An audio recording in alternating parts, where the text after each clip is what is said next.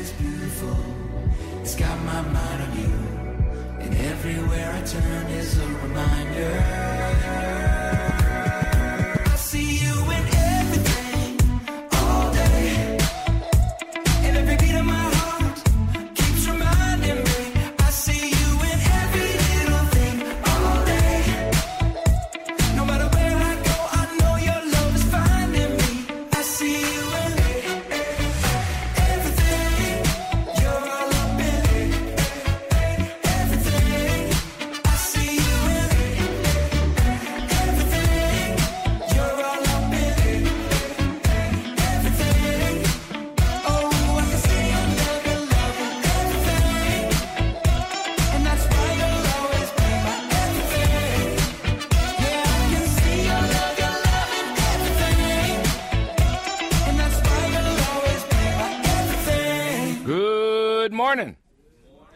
Welcome to Barah Ministries, an intimate local Christian church with worldwide impact. My name is Pastor Rory Clark. Welcome to this Bible lesson. Hey, Deacon Denny called y'all a bunch of phonies this morning. I loved it too. No, he did. He did. He said, you know, every time every the the everything starts around here, we're all hugging each other. How you doing? I'm good. How you doing? I'm good. And we're dying inside. And that's the truth. Amen. So what he's saying is you don't have to do that up in here. Just I come in, how you doing? I want to kill my children. You know, just admit it. just admit it. Stop lying. We don't have to lie to each other. We don't have to be superficial with each other. Amen. Amen. All right, that's because that's is, this is Barah Ministries. Welcome to this Bible lesson. Well, who is Jesus Christ? At Barah Ministries, we know this truth that Jesus Christ is God. To all those who say, well, nowhere in my Bible does it say that Jesus Christ is God, let's take a look at one of the many places. The Lord, God the Son, Jesus, the Christ, the Jewish Messiah, speaks to a Samaritan woman at Jacob's well. It's worthy to note that the Jews wanted nothing to do with the Samaritans, and it was not common for Jewish men to speak to women in a public setting, especially if they were strangers. So this woman was quite surprised to be engaged in a very lengthy, quite intimate conversation with Jesus, who told her all about her situation that she had been married five times and that she was living with somebody. it's like, can you imagine that? Hey, man, I just came to get water, all right? I didn't, I didn't need all the extra stuff. Wow. But Jesus laid it on him in John, on her in John chapter four. So the woman was quite surprised about everything that Jesus said to her. Jesus told her many things, and among them, what he said in John chapter 4, verses 25 and 26 was the most stunning. The woman at the well said to Jesus, I know that the Messiah is coming, he who is called the Christ.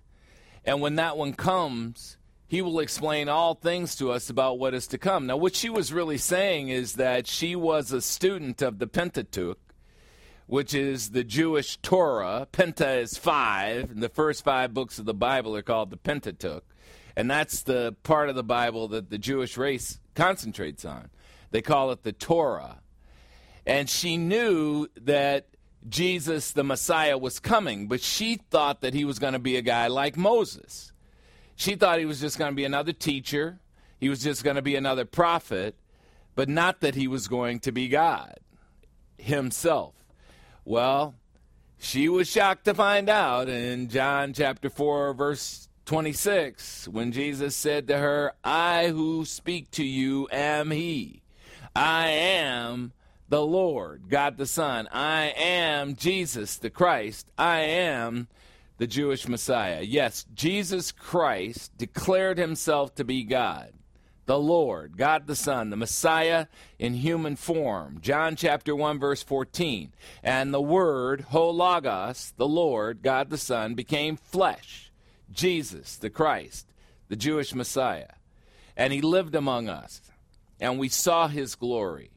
Glory as of the only begotten one from the source of God the Father, full of grace and full of truth.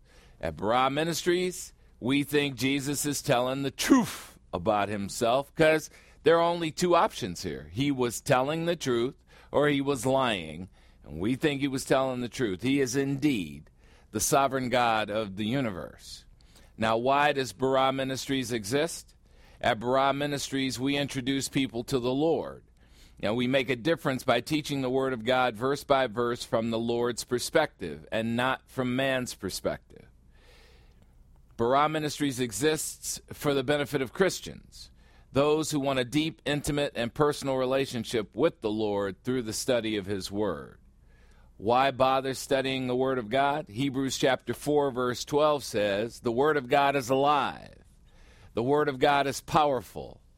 The Word of God is sharp, like a two edged sword, the Machaira, the best weapon ever, because you could slash this way and cut, you could slash back and cut, and you could pierce with the point. Sharp, like a two edged sword. The Word of God is piercing even going as far as dividing the soul and the spirit. Not many places will you hear that. People are, think that we have a body and a soul, but we actually have a body, a soul, and a spirit. And the Bible is one of the places, probably the only place, but one of the places where that is made absolutely clear that there is body, soul, and spirit. Both joints and marrow, the things that hold everything together. The Word of God holds everything together, just like the joints and the marrow. And the Word of God is a critic of thoughts and intentions of the heart. The Word of God is a critic of thoughts and intents of the heart. We study the Word of God because it illuminates the right thoughts and indicts harmful thoughts. Well, here's a question for reflection What do you do when you hear something in a Barah Ministries lesson that you don't agree with? What do you do when you hear something in a Barah Ministries lesson that refutes something you've been taught in the past? What do you do when you hear something in Barah Ministries in a Barah Ministries lesson that conflicts with your beliefs? I'll tell you exactly what you do. You temporarily forget what the Bible has to say. It's 2 Peter chapter 2 verses 1 to 3. It says this, false prophets also arose among the people, just as there will also be false teachers among you. False teachers who will secretly introduce destructive heresies. And the Greek word says bringing it along side by side with the truth. There's no greater way to neutralize the truth than to bring a lie right side by side with it. So vividly put in the Greek. Even denying the master who brought them to earth, rejecting the Lord Jesus Christ, their creator, bringing swift spiritual destruction upon themselves. It's easy to forget that we are easily deceived by the pleasant personalities of the teacher. So we believe false teachers, people who are denying the master who brought them.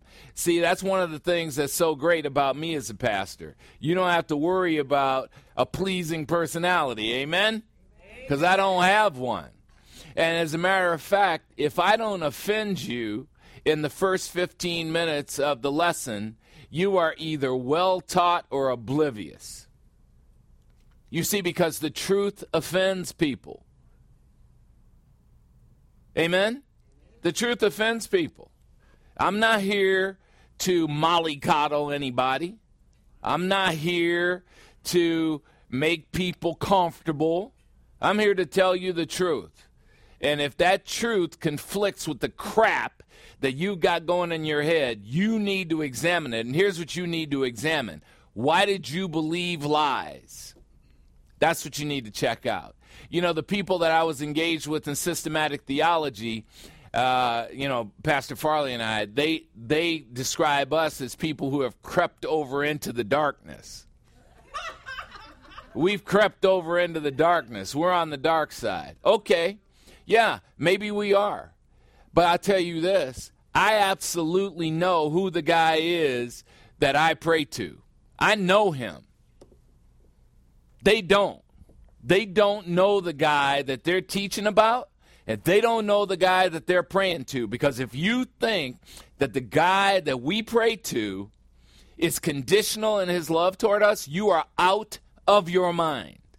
If you think that the guy we pray to is not forgiving and didn't forgive all your sins at the cross, you are crazy. Amen? Absolutely lunatic. And if you don't understand the difference between immorality, morality, and grace, you don't belong in a church. You need to be right out there in the world where that game is being played, and you will be totally comfortable in the right wrong game. Go play it. Don't come in here because some of that stuff you got might rub off on us. Yeah, you. We don't want it. So that's what we're talking about here. These teachers that bring spiritual destruction upon themselves. 2 Peter 2 2. Many will follow their sensuality. What's meant by sensuality? Their shameful and destructive teachings. And because of false prophets and false teachers, the way of the truth will be maligned. What does that mean? When you bring in a lie next to the truth, you turn people off to the truth. And let me tell you this. You know, when I knew that my kids were old enough to hear the truth and to know what I was talking about? From the moment they were born. That's when. Kids are not stupid. They know the difference between truth and lies.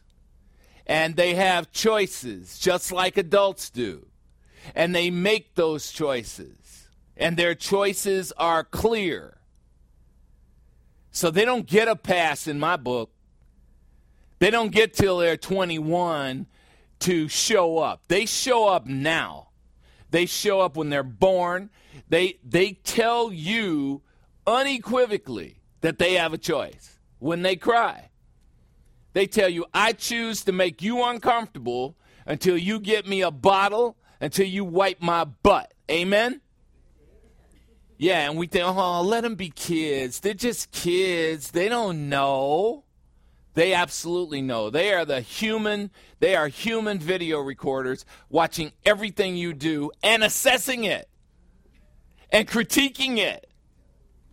So, look, so and and kids listen to false teachers too. They listen to liars.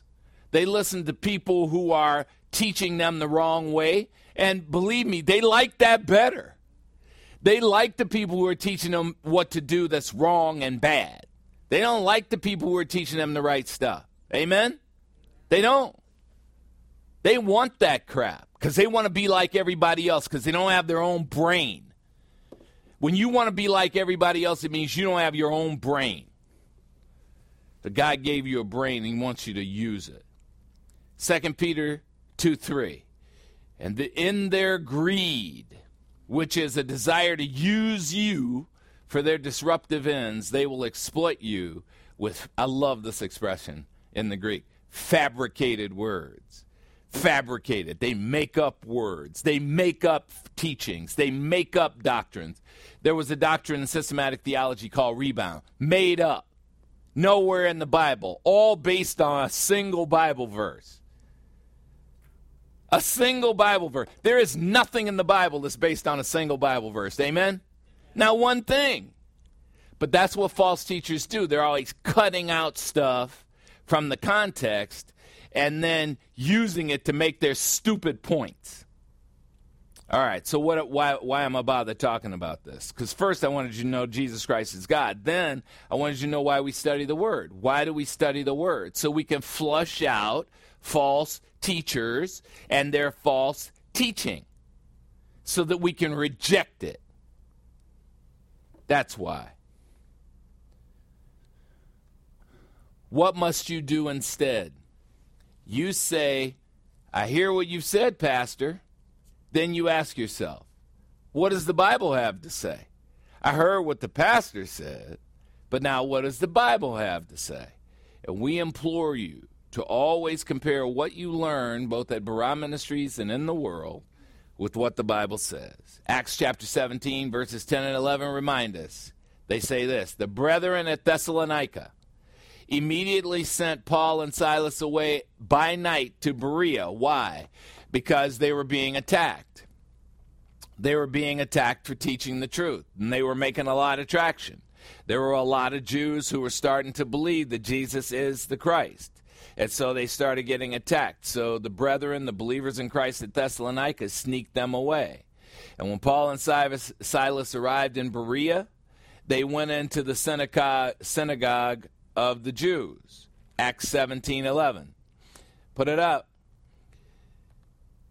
Now these Berean Jewish believers were more noble-minded than those believers in Thessalonica, for they received the word of God with great eagerness, but they were examining the script, scriptures daily to see if what these things Paul and Silas were saying were true.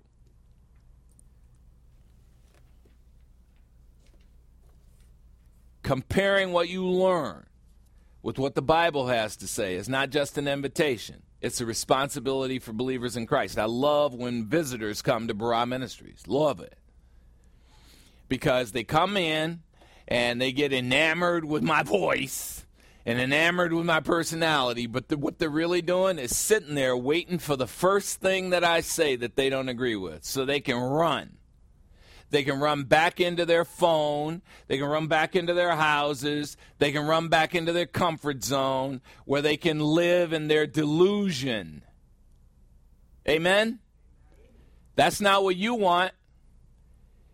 You come here to put yourself in front of the mirror of the Word of God every day. And here's what happens, what has happened to me over the years, as I put myself in front of the mirror of the Word of God every day. I find out exactly what kind of person I am. And Galatians 6 3 explains it. It says, If a man thinks he is something when he is nothing, he deceives himself. I am not deceived about who I am. You can't be. If you sit and study the Bible every single day, it will show you exactly who you are. And if you want to lie to yourself, if you want to think that you somehow have the power in your natural being to change that, that you somehow have the power in your natural being to be righteous, you are a psycho. You don't. Thanks be to God, though. That's what Paul says 30 years into his New Testament ministry. The things I'm doing, I don't even understand. I'm not doing what I want to do, I'm practicing the very things that I hate. Who's going to free me from the body of this death? Me, myself.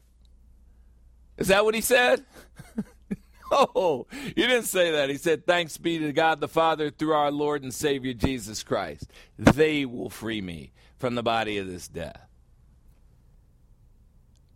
So we're not we're not fooling ourselves here at Barah Ministries. We're not thinking we're something we're not. And that's why we don't have a lot of people in here. Because there aren't too many people who want to hear that. There aren't too many people who want to know who they really are. We don't want to hear that. We want people to tell us you're acting like a jerk, but it's fine because everything you do is just fine. It isn't. God has an enemy, Satan, whom God made the ruler of this world. 1 John chapter 5. Verse 19 says, We believers in Christ know that we are possessions of God the Father, and we also know that the whole world lies in the power of Satan, the evil one. So when you sin, when you make a mistake, Satan wants you to obsess about the sin. He wants you to feel guilty. He wants you to feel shame. He wants you to feel remorse. He wants you to feel embarrassment. Because Satan wants to focus your attention on your sins so that you take your focus off of Christ. In 2 Corinthians chapter 2 verse 8 Paul tells us how to handle those who sin. He says, "I urge you to reaffirm your unconditional love for him. Who was he talking about? Paul was talking about the man who had sex with his mother-in-law in 1 Corinthians chapter 5. Satan, on the other hand, keeps on accusing us when we make mistakes. He lures us into making the mistake, and then he accuses us for making the mistake. I love the introduction to Barah Ministries. You know why? Because it's offensive. Because we chase off all the pretenders every week right away. Jesus Christ is God. His word has no errors in it.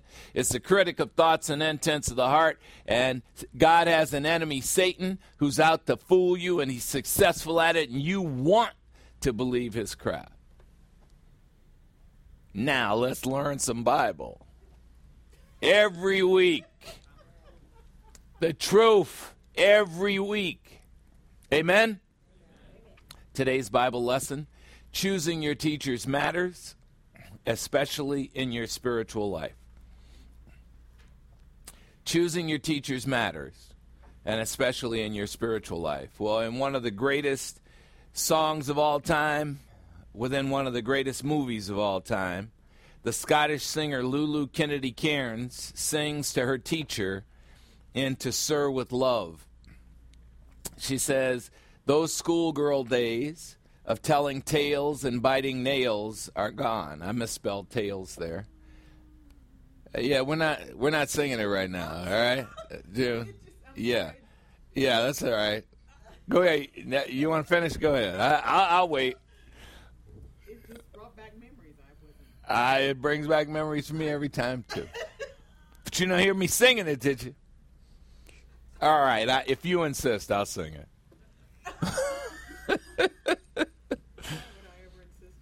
I know. you would not insist on that. Anyway, back to this. Those schoolgirl days of telling tales and biting nails are gone, but in my mind, I know they will live on and on. But how do you thank someone who is taking you from crayons to perfume? It isn't easy, but I'll try. That's what the Apostle Paul has done in 1 Corinthians. He's taken them from crayons to perfume. He's taken them from baby believers to, okay, maybe you have a chance by addressing a lot of the problems that are going on in the Corinthian church. Why? Because great teachers are great assets in our lives. The Apostle Paul is one of the greatest teachers of all time. And in studying 1 Corinthians, we have seen him take them from rivalries and divisions to clarity about their faith. In today's lesson, we begin our study of the final chapter of 1 Corinthians as a great teacher winds up his great teaching to a set of new believers. All right, well, let's hear some music. In John chapter 4, verse 19, the Samaritan woman that I spoke of earlier said to Jesus, Sir, I perceive that you are a prophet. yeah, generally speaking, if somebody tells you about your whole life, they're probably they probably got some prophecy going on. That is one of the great understatements of all time. Here's June Murphy to tell us her story in the song Come See a Man.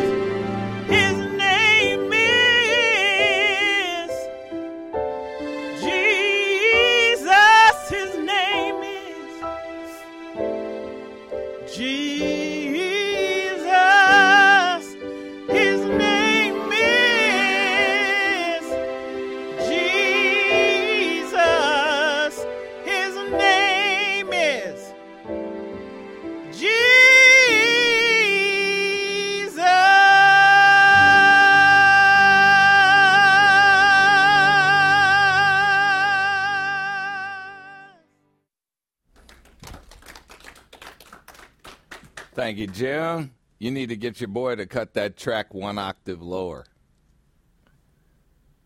You know what I'm saying? You remember when you used to get that octave? You know, You can't get that no more. You know what? There's nothing wrong with that. Look, I cannot play basketball like I used to play basketball. I can't. I, I'm embarrassed. I take a basketball and throw it up. A, it's just horrible. But that's just what it is. I mean, I I don't sing like I used to. I used to be. I used to sing solo in Glee Club. Solo, nobody could hear me. da, da, da, da. Anyway, that's a good idea that I just gave you. So you should probably check that out. Let us pray. We're grateful, Heavenly Father, for the privilege of studying your absolute truth, the Word of God. Father, thank you for caring about every aspect of our lives. Thank you for caring about us. Thank you for demonstrating your unconditional love for us by sending your Son, our Lord and Savior Jesus Christ, to die for the sins of the whole world, especially the sins of your believers. And thank you for sending your Holy Spirit to guide us into all the truth, especially today as we study the Word of God. As a teacher, you are amazing to us for the way you have planned and executed a wonderful and perfect life for each one of us. Father, help us to know you. Show us how to think, how to act, how to give, how to parent, how to lead, and how to love as you would.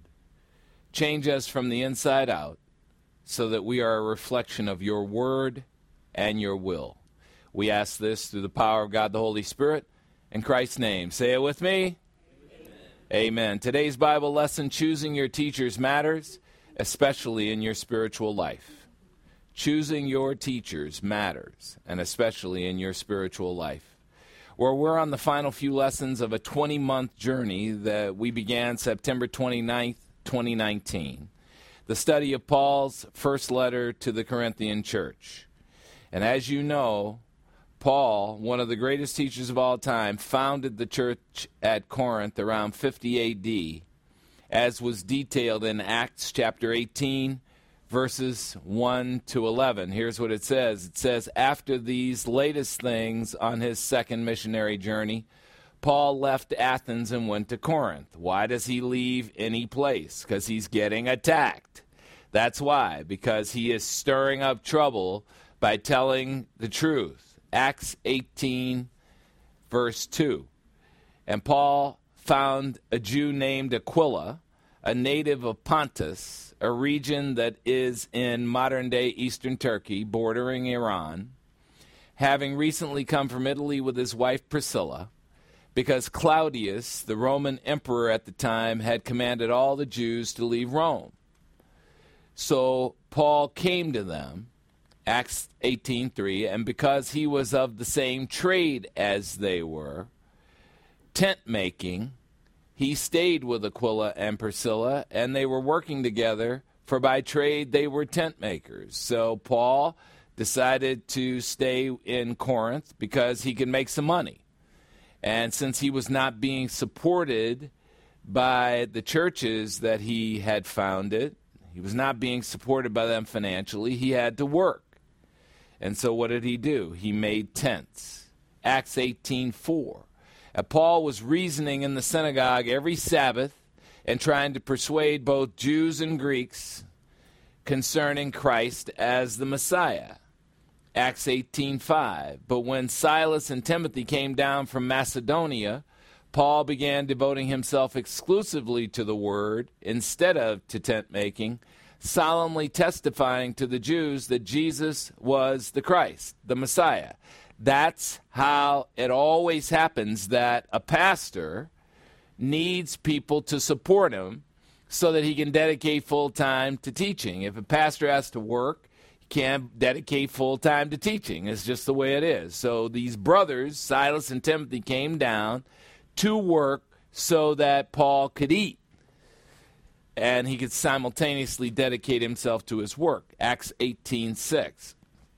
But when the Jews resisted and blasphemed, which means continuing to reject Christ as their Messiah, Paul shook out his garments and said to them, Your blood be on your own heads. I am clean. And from now on, I will go to the Gentiles. See, that's one of the things I really admire about Paul. You know, when you're black and you grow up in the ghetto and you want to get out, what everybody will say to you, you know, what they said to me was, hey man, you talk like a white boy. Okay, what an insult to black people.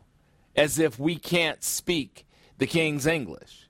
And that if we do speak the King's English, then we're talking like a white person instead of talking like ourselves. And then the the next thing always right behind it is, man, you forgot where you came from. That's like telling Jesus Christ that he doesn't have holes in his hands and a piercing in his side and holes in his feet. And they didn't hang from the cross. You can't forget that. Because growing up in the ghetto leaves scars. Amen? And the scar is you're always afraid. Afraid of everything. And I was I was talking to a buddy of mine recently. I said it took me 50 years, 55 years to abandon to to reject the whole idea that my motivation had to come from being afraid. My whole approach to life was anti goals. What do you want to do, Rory? Well, I don't really know, but I know what I don't want to do. I don't want to be like my brothers and sisters, and I don't want to be like my mom, and I don't want to be. What kind of father do you want to be? I, I, I don't know, but I don't want to be like my dad. I don't want to leave his wife, the woman he got pregnant 30 days after they got married. Don't want to do that. Had anti goals. Took me a long time to get to the point where I decided what I want to do. So, Paul was the apostle to the Gentiles, which is one of the cruel and inhumane tricks that God plays on people, right? He sends you to the very people you hate because Paul killed Gentiles the first half of his life. So, what did the Lord say? Hey, you know what? You'd be perfect. You'd be perfect to teach the Gentiles the mystery doctrine of the church age. And Paul said, Seriously, right now? But Paul, whenever he went to an area, would always go back to his roots. The first thing he would do is go to the Jews. Why? Because he was a Jew. And he went back to the Jews and he would try to convince them, man, Jesus is the Christ. Jesus is the Messiah. Let me show you in the Old Testament scriptures all that you should see. And what would they do? They beat him up, try to kill him, throw him out. But he still kept going back to him every single time. And, you know, Jesus is up in heaven going, oh, God, is he going to go back there and get a beating again? Because Jesus would get Italian on it. They're going to throw him a beating. and he just kept going back. Why? Because he didn't forget where he came from. You know why? Because you can't. You can't forget where you came from when you come from nothing. You can't forget it. You wish you could get it out of your head. I still have dreams of walking in this one street in the neighborhood and all the people are, are all the guys are standing around, all the hoodlums are standing around, and they're not paying attention to anything. And then as soon as I walk in, they all start circling me and trapping me so I can't get out. And then I see it because I have these ghetto instincts and I see it and I start running. But it's sort of like this, you know, that running you do where you can't really run, you know, and your feet really won't move. Yeah, it's sort of like Zach running. Yeah, exactly like that.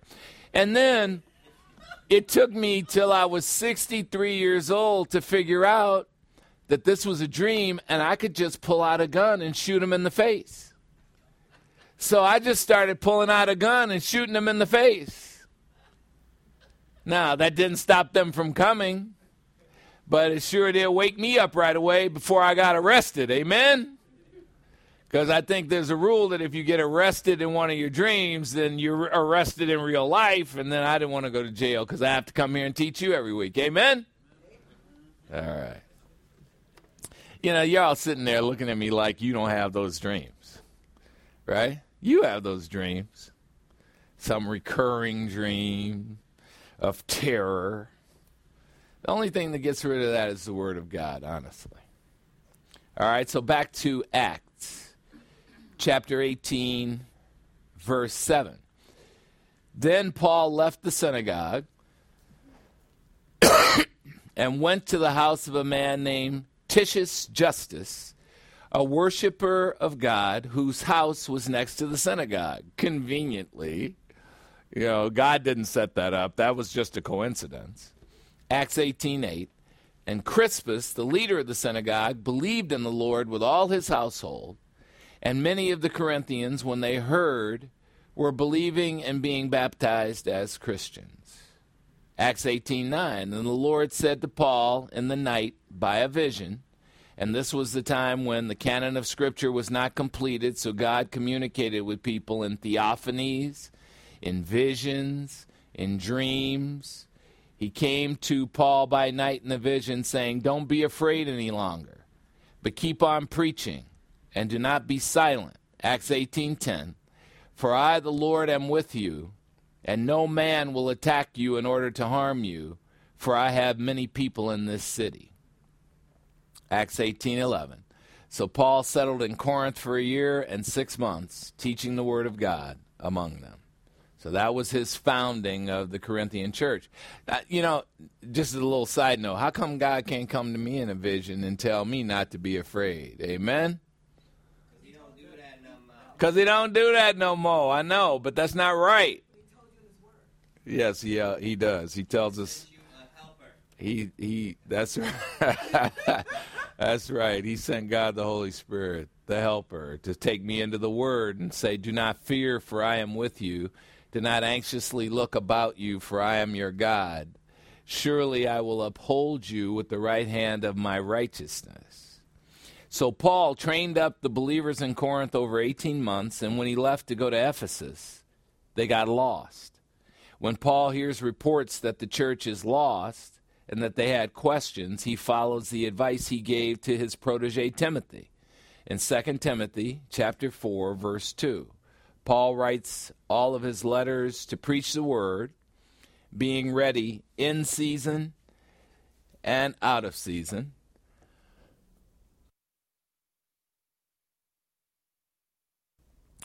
To reprove, to rebuke, to exhort with great patience and with great instruction. Now, I'm sure those of you who have been on the entire 20 month journey into Corinth will agree that Paul has done a masterful job handling some pretty touchy issues among the believers in Corinth. Issues we face every day over 2,000 years later. Issues concerning our sex lives, our social contacts, our forms of worship, our legal dealings, our divisions, and our rivalries. Today we'll begin study of a section of the final chapter of 1 Corinthians, chapter 16. Here's the structure of the last chapter.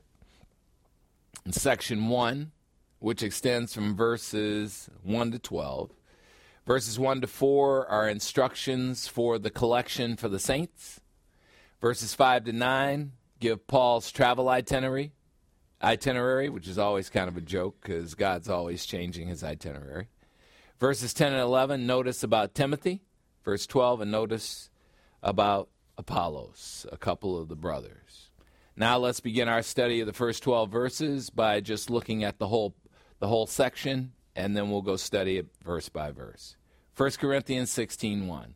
Now concerning the collection for the saints, as I directed the church of Galatia, churches of Galatia, so you are to do as well.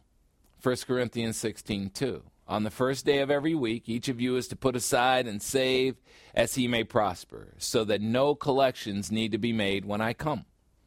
1 Corinthians 16:3. When I arrive, whomever you approve, I will send them with letters to take your gift to Jerusalem. 1 Corinthians 16:4. And if it is appropriate for me to go also, they will go with me. Here's the next part. 1 Corinthians 16:5. But I will come to you after I go through Macedonia, for I am going through Macedonia, and perhaps I will stay with you or even spend the winter, so that you may send me on my way wherever I go next. 1 Corinthians 16:7. For I don't want to see you now just in passing. I hope to remain with you for some time, if the Lord permits. 1 Corinthians 16:8. But I will remain in Ephesus until Pentecost. 1 Corinthians 16:9. For a wide door for effective service is open to me, and there are many adversaries.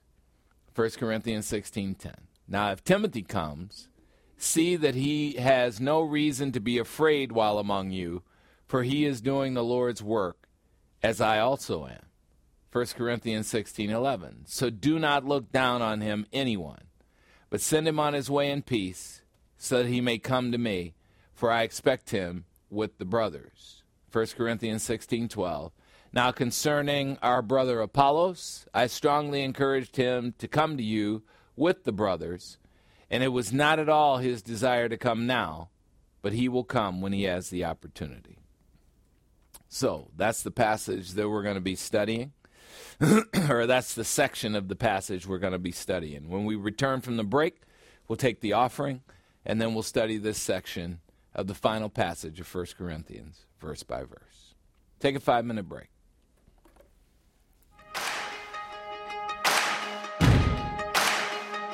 Why you ever chose me has always been a mystery. All my life, I've been told I belong at the end of the line with all the other not quite, with all the never get it right.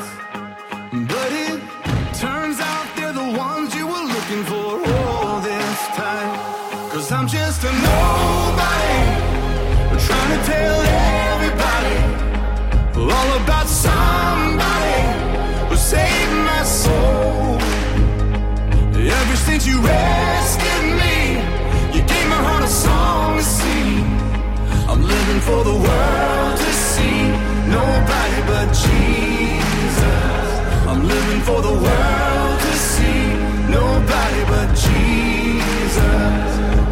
had stage fright, And David brought a rock to a sword fight, you picked 12 outsiders nobody would have chosen, and you changed the world. Well, the moral of the story is everybody's got a purpose.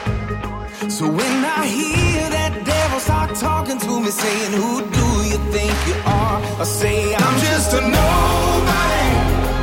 Trying to tell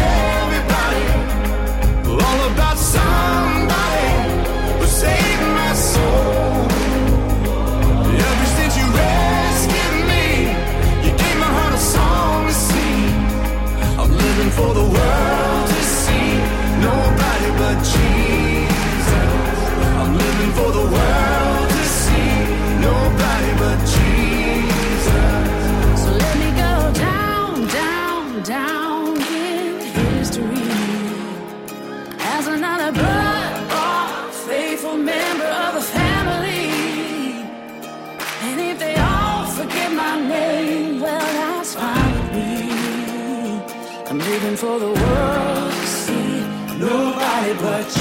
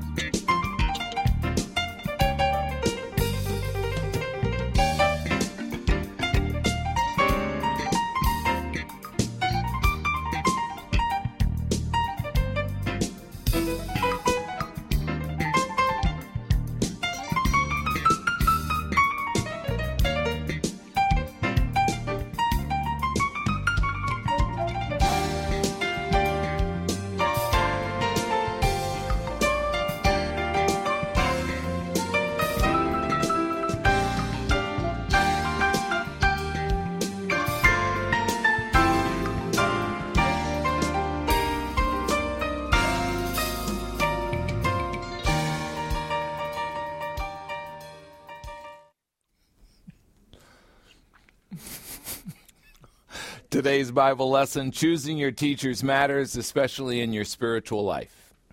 Choosing your teachers matters, especially in your spiritual life. If it is not said enough times from this pulpit, we really appreciate your generosity during offering time. Thank you. You've made it possible for the work of this church to continue uninterrupted over the last two years during one of the most difficult times in our lifetime. That is no small feat, and one that we have really not stopped to acknowledge. Thank you. Here's what King David has to say about generosity in 1 Chronicles chapter 29 verse 14. David asks, "Who am I and who are my people that we should be able to offer as generously as you do, O God? For all things come from you."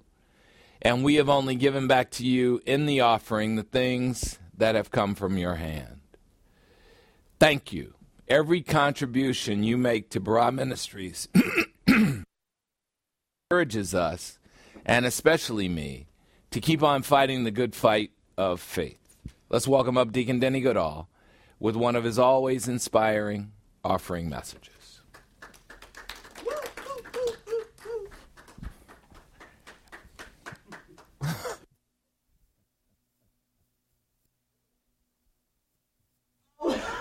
Who do you think it is? Oh. Good morning. My name is Denny Goodall, and I'm blessed to be a deacon for Barah Ministries. Barah Ministries is a worldwide Christian church. We're a place for real people who want to listen to a real pastor teach the real truth from the Word of, word of God. And, you know, we're here also because Barah is a place for positivity. Barah is a place away from the negativity of the world. And it's funny because, you know, every day is a new day, it's a new horizon, but it doesn't always feel like that, you know. I'm a leader in my family, I'm a leader at work, and I'm a leader at church. but I'm also another thing. I'm a leader in the community because I'm an ambassador to Christ. But sometimes, you know, the amalgam of all those things, you don't, you're not real positive yourself. You know, you got your family, you tell your kids, go wash your hands. It's kind of, you know, you got to be a little crazy to let your kids wash their hands without being there at least a four year old and a seven year old. But you tell them to go wash their hands, and you just hope that it's not all water everywhere when you, when you go in the bathroom. But of course, you get in there, it's covered in water. I don't even know how they get water some places that they get water. Soap's on the ground, soap's in the sink, but they don't do their best, you know? And you go to work, and then you're at work, and you go to use the restroom, and the toilet paper rolls out. Like, come on, man, can you just do that little, one little thing for me? Or some food you had in the fridge is gone. You know, it's like having roommates. Some fr- food you wanted, they're gone. You know, just a lot of negativity, a lot of things that kind of chip you down. And, and then at church, you know, there's, there's trouble here too. You know, you've got some people that eat and it looks like they were raised by wolves, you know, and it's, it's, it's hard to deal with sometimes. and you got some people, I'm sorry, that, that just don't. They, you know, they forget. There's other people that forget to shower and they don't wear deodorant, and and that's that's a struggle. You know, you got people raised by cavemen. So I mean, there's a lot of things that are hard to deal with in life, and it's hard to you know it's hard to want to be positive to some of these people, to some of the crazy people in our lives, whether it's in our family, at work, or in church. But you know, God loves all these people. You know, so it's really pretty simple in life. It's the, what we have to do is just in situations is to do our best, but it's not always easy. You know, you, like another example is you pull into a, a grocery store and you see a spot way up there. Oh, sweet! And you pull up and there's two carts in there. So what do you do? You got to get out, yeah, or a motorcycle, but more so a cart, because somebody couldn't walk the extra five minutes and push their cart back. So now there's a cart in the way. If they'd have put their cart back, it would have helped, you know, put it in the stack, and then when it goes up to the front, there's a fresh stack for everybody. Now it helps everybody, right? If you put your cart back, but people don't do that. It's just a lot of negativity, a lot of things they don't do. And so it's, it's hard to, you know, it's hard to just deal with all these things. You know, we need to be have we need to have positivity in our lives every day, and we, and having positivity is, is something that we struggle with. But so how do we do it? Right? How do we do it? We have to live for God. But how do you live for God? I thought of an acronym for the systematic theology people that are still listening. GULF, G U L F, grace, unconditional love, and forgiveness. Pastor was close with his love of golf, but it's gulf. Grace, unconditional love, and forgiveness. So that's how we have to live in these situations, you know. Push your cart back, have a little grace, put it back. You know, unconditional love. Forgive people at work for doing the silly things. Just put the toilet paper in. don't be negative. Why go back at them and make it a thing? Some people get vindictive. They want to get revenge. You know, it's like traffic. People want to get back at people. You know, so it's just easy. Just golf. Just do that. You know, just live for God and not the crazy people. Because we know, you want more proof, let's look at the Bible. Colossians chapter 3, verse 23 through 24. Whatever you do, do your work heartily, as for the Lord and not for people, knowing that it's from the Lord that you will receive the reward of inheritance. It is the Lord Christ, it is the Lord Christ who you assume, or who you serve. It's Christ who we serve in those situations. So when nobody's looking and the kids are slapping water everywhere because they don't care, they don't know that Christ sees it. And you know, when we're at work and we don't put the roll back on, Christ sees it. But you know, like we need to live like Christ is seeing it, right? You know, we need to live. You know, when we're eating everywhere, let's eat over our plate. That goes for kids and for Zach. Excuse me, in my throat there. Um, but I mean, we just need positivity, honestly. You know, and if and if we can do those things for everybody on a daily basis, living for God instead of for people, it's really going to help everybody. Because there's so much negativity in life from all these things. We all have it. I, like Pastor said, we greet each other. Hey, how you doing? Good, good, good. But we all have stuff we're struggling with. Uh, we all have things that are maddening, you know, this week or whatever, or that's pending in our future. So let's just help each other when we're here. This is a point of Barah Ministries. That's why we give. We're not giving to people. We're giving to the Lord. We're giving to the Lord of the offering. This is worshiping what He's already given, given to us. So let's just remember to be thankful what we have, thankful for this ministry, and thankful for Pastor Rory and his ability to just keep going forward. So thank you very much. Oops.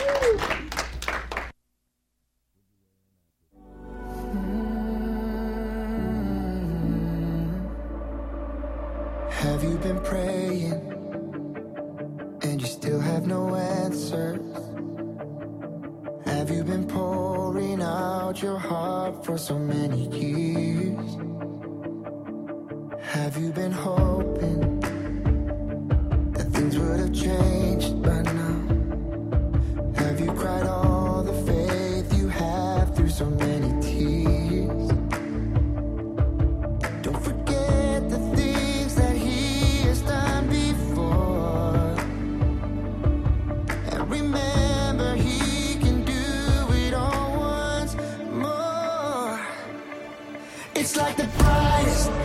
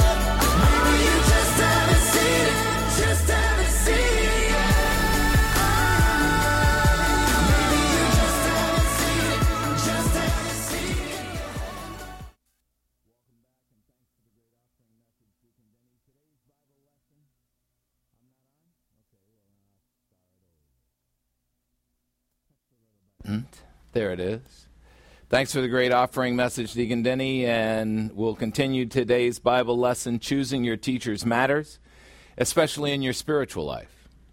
Choosing your teachers matters, especially in your spiritual life. Now let's take a look at the things that Paul is communicating in 1 Corinthians chapter 16, verses 1 to 12.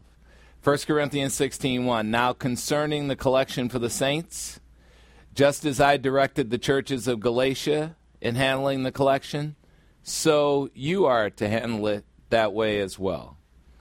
In this letter, you'll remember that whenever you see Paul using the term now concerning, as he is in two verses in this section, as he is answering the problems he's been asked about by Chloe's people, which prompted the drafting of the entire letter to the Corinthians. So whenever you see now concerning, he's addressing something that he was specifically asked to address by Chloe's people. Now, as a reminder for them about the collections, verse 2, 1 Corinthians 16 2. On the first day of every week, right after you get paid, each of you is to put aside money and to save up for giving as he has been prospered by God. What does that mean? It means you make your own decision about how much you put aside so that no collections need to be made when I come. For most of us pastors, we wish we didn't have to handle the business end of the church. Most pastors aren't good at that part of the ministry. You happen to have a pastor who is good at that part of the ministry, but I don't like it any more than other pastors like it. I know how to use our funds effectively, I know how to get them to grow. I know how to keep us afloat. I know how to negotiate contracts. I have that business acumen. But I don't necessarily want to be using it in the church, but somebody's got to do it. Quite often, ministry funds are mishandled. Well, Paul is a planner, and he is ensuring that this collection for poor Jewish believers in Jerusalem is handled by the believers at Corinth with the autonomy they deserve as givers, giving voluntarily, always voluntarily, and never under compulsion. Paul continues, 1 Corinthians chapter 16 verse 3. When I arrive, whomever you have approved to handle the collection, I will send them with letters of introduction to carry your gift to Jerusalem. 1 Corinthians 16:4. And if it is appropriate for me to go to Jerusalem also, they will go with me. A funny thing about this collection that we don't think of. Paul couldn't call Brink's to handle the safe transport of the collection money. The money was in cash, not electronic bank transfer, so it had to be transported by people who were vulnerable, people who could be beaten and robbed along the journey. In addition, they couldn't just hop in their cars and drive money to Jerusalem. Corinth is 850 air miles from Jerusalem. They couldn't fly. So, can you imagine how difficult it was to do this simple task back in that day? To collect money, to transport it safely without losing a penny, 850 miles. And you got to walk. Next, in 1 Corinthians chapter 16, verse 5, Paul details his upcoming travel plans. And you didn't have to just walk, you could take a boat too, but only during certain times of the year. 1 Corinthians, now Paul is detailing his travel plans. One of the things that hit me as I was going through the first four ver- verses is look, if you're listening to Barah Ministries, give to Barah Ministries. That's the way it is. And there are a lot of people who listen to Barah Ministries but don't give to Barah Ministries. Give to Barah Ministries. What's the problem? And and I'm saying that not because we need the money, but because of what profits to your account when you give. And you should examine that. Why is it that so many of us as believers in Christ have let Satan pervert giving? Oh, if you give, somebody's going to misuse it. Well, you know, take care of Visa first and your church last. That's not God's philosophy about stuff. But look, it's voluntary. See, you don't, you don't see me up here co- coercing you. You don't see me up here telling you to tithe the tenth of your salary, and if you don't, God's going to send you straight to hell. But those messages seem to work better. There's a whole church, the Church of Jesus Christ Latter day Saints. You got to give 10% of your money. In Germany, when you get paid, they take 10% out of your check for the church immediately. It's just taken. Now, and you, and you can reverse it. You can go to them and say, Yeah, I don't want to do that. I'm an atheist, so please give me my money back. But the, the bureaucracy to get that done, man, you don't even you, you won't even believe it. They make it so inconvenient to get it done that most people just say, "The hell with it, just take it." But you're not going to see me up here coercing you. But in the inner recesses of my mind, I'm thinking, what is what is the basic thing that's in your way from doing that? What is it? It's never been easier. You can go on the app, you can go on the website, you can mail it. Right? What is it? Oh, yeah, we we don't have faith that God put it there in the first place and that he'll put much more back. We don't have the faith. It's pretty funny. Now, I've given millions of dollars to churches that I'm associated with. Okay, so understand understand how hard that is for a ghetto boy.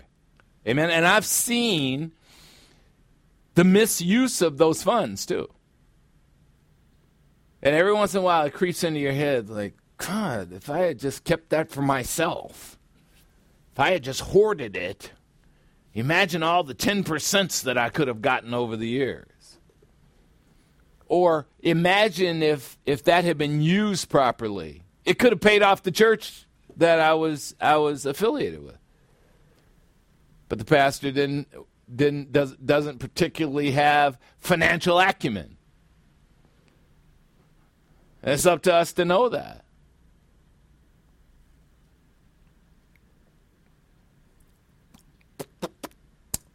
All right, now let's move on to Paul's travel plans, starting in verse 5. 1 Corinthians 16 5. But I will come to you after I pass through Macedonia, for I intend to pass through Macedonia. 1 Corinthians 16 6. And perhaps I will stay with you for a while, or even spend the winter with you, so that you may send me on my way wherever I go next. Paul wants to spend some extended time with the Corinthians because he knows it's necessary.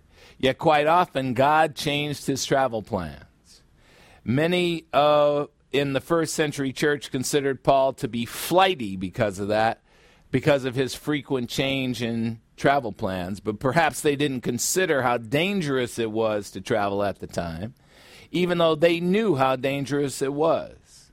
Paul continues, 1 Corinthians 16 7. For I did not want to see you now just in passing, for I hope to remain with you for some time, if the Lord permits. There's the key. Thy will be done. Why were Paul's travel plans changing? Because he always made travel plans, and a lot of times they weren't in line with what the Lord wanted him to do. Why? Because he wanted to, well, first I'm going to go to Jerusalem.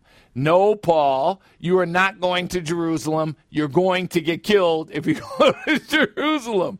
The Jews do not like you anymore. You are now teaching the Goy.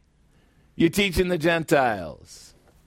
So, quite often, God changed Paul's travel plans to keep him alive. And if that appeared flighty to human beings, so be it. 1 Corinthians chapter 16, verse 8. But I will remain in Ephesus until Pentecost. And Pentecost was a festival, a 50 day festival. Penta is the Greek root for five or 50. So he will remain in Ephesus until Pentecost, which what he was really saying is till Memorial Day in American parlance. Uh, he was waiting for summer. Why? Because there were a lot of storms in the winter that made boat travel either difficult or impossible. You could get killed with a T. 1 Corinthians 16 9. For a wide door for effective service is open to me, and there are many adversaries. Travel by ship was difficult or impossible in the winter, so Paul was waiting for an opportune time to travel. But Paul closes this section with a few words about the servants of God. 1 Corinthians 16:10. Now if Timothy comes, maybe he will and maybe he won't. That if is a third class condition if in the Greek. See to it that he has no reason to be afraid while among you, for he is doing the Lord's work just as I am. This was a reminder to the Corinthians that the emissaries that come to them from Paul are just like Paul. They're doing the Lord's work. Translation Don't shoot the messenger. See, quite often, if people had a problem with Paul, they would take it out on the people he sent. Timothy is described throughout the New Testament as a man of delicate sensibilities. What does that mean? He was a man raised by women, he wasn't that tough. So Paul was ensuring that his man was not mistreated. 1 Corinthians 16 11. So do not look down on him, don't mistreat him, anyone, but send him on his way in peace, so that he may come to me, for I expect him with the brothers. Paul was expecting them to equip Timothy for travel, just as they did Paul. They would have to give some money, they would take a collection, give some money, or give food or something that help, helped with the passage. In Paul's case, it wasn't money quite often. Finally, another request from Chloe's people to end this particular section. First Corinthians 16 12. There are those two words that uh, cue that this came from Chloe's people in the Greek, parade, parade. Now, concerning our brother Apollos, I strongly encouraged him to come to you with the brothers, and it was not at all his desire to come now, but he will come when the opportunity presents itself. Now, you know, you might wonder why uh, Apollos might not want to come. Well, it's hard to know why, but you do remember this from 1 Corinthians chapter 1 verses 10 to 13, I'll bet.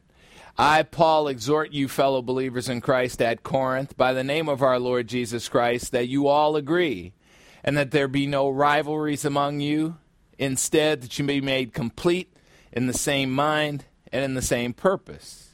1 Corinthians 1:11 For I Paul have been informed concerning you my brethren in the church at Corinth by Chloe's people that there are rivalries among you.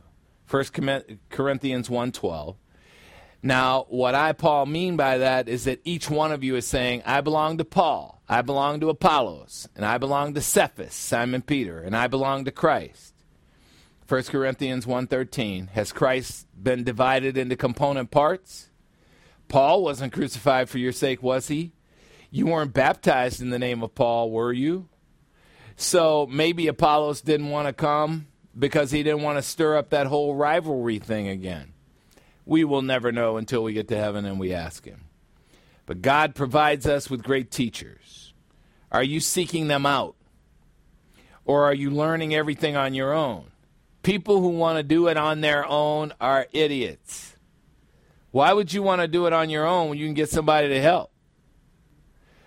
That cuts 10 years off the learning curve, 20 years off the learning curve. You get somebody to help.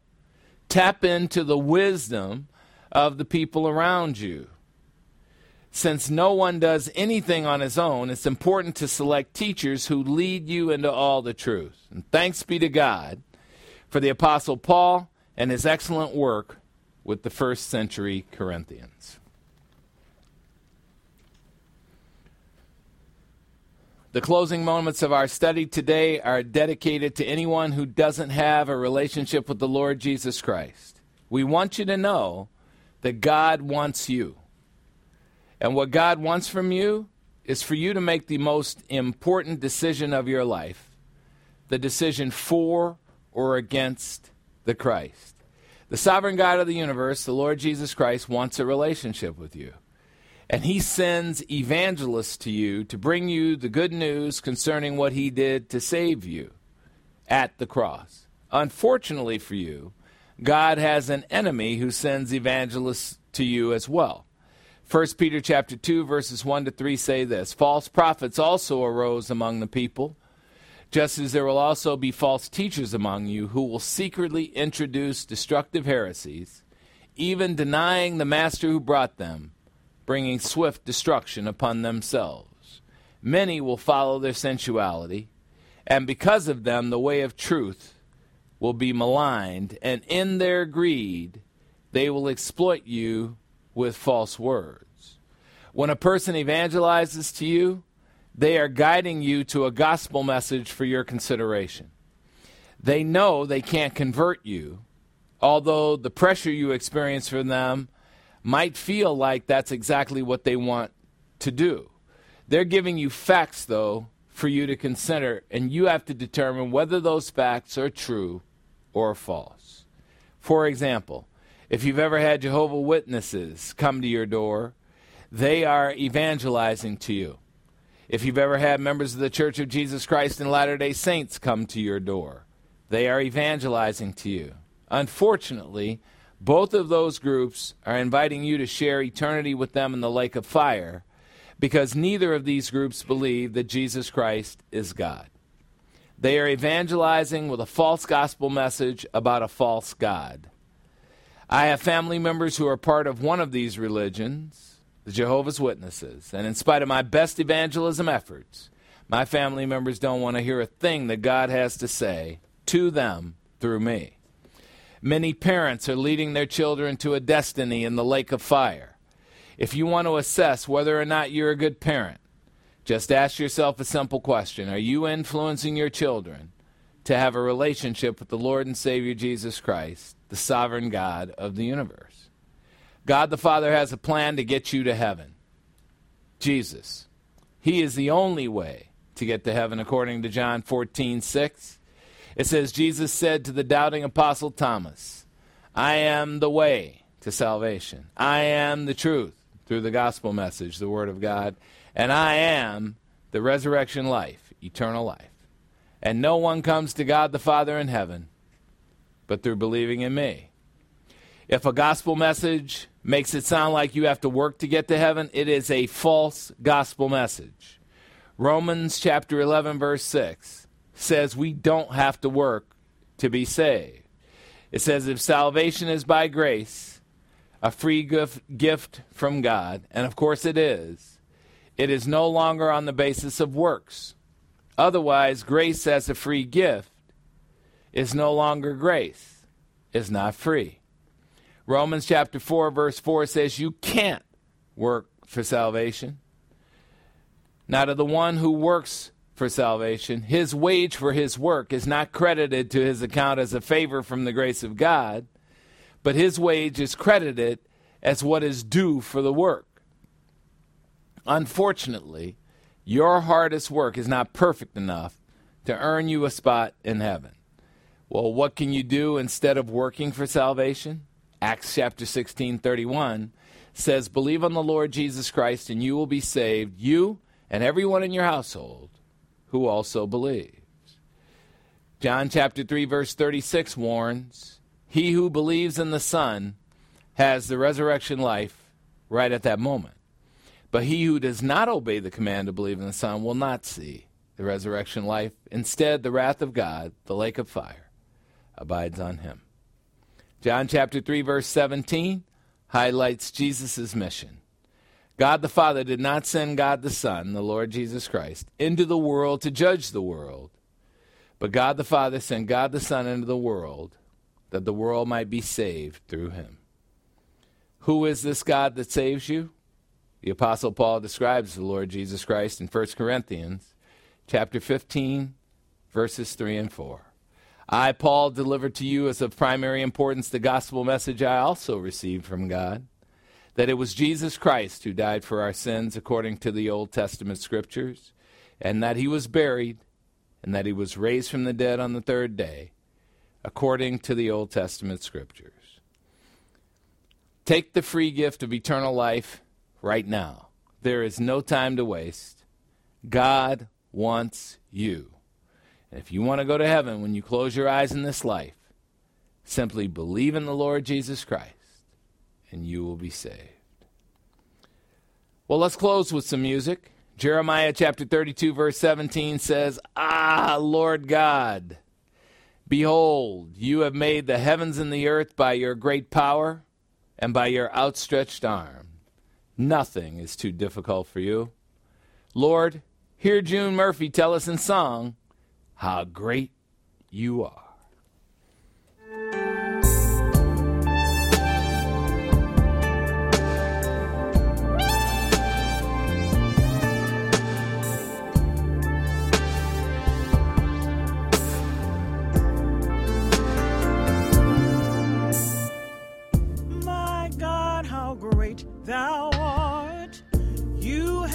Ripped me apart. You finish what you start. You alone can change my heart. You hold time in your hands.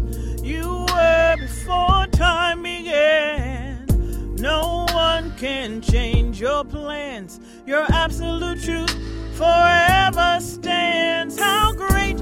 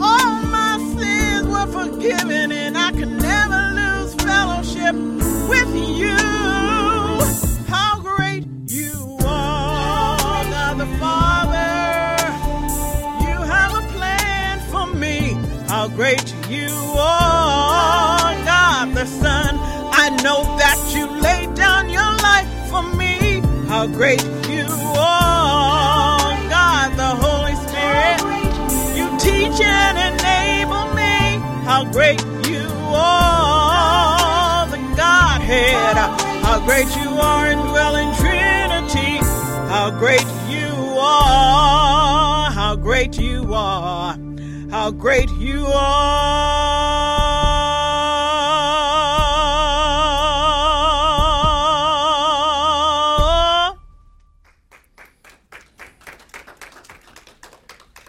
Don't need any octave changes in that one.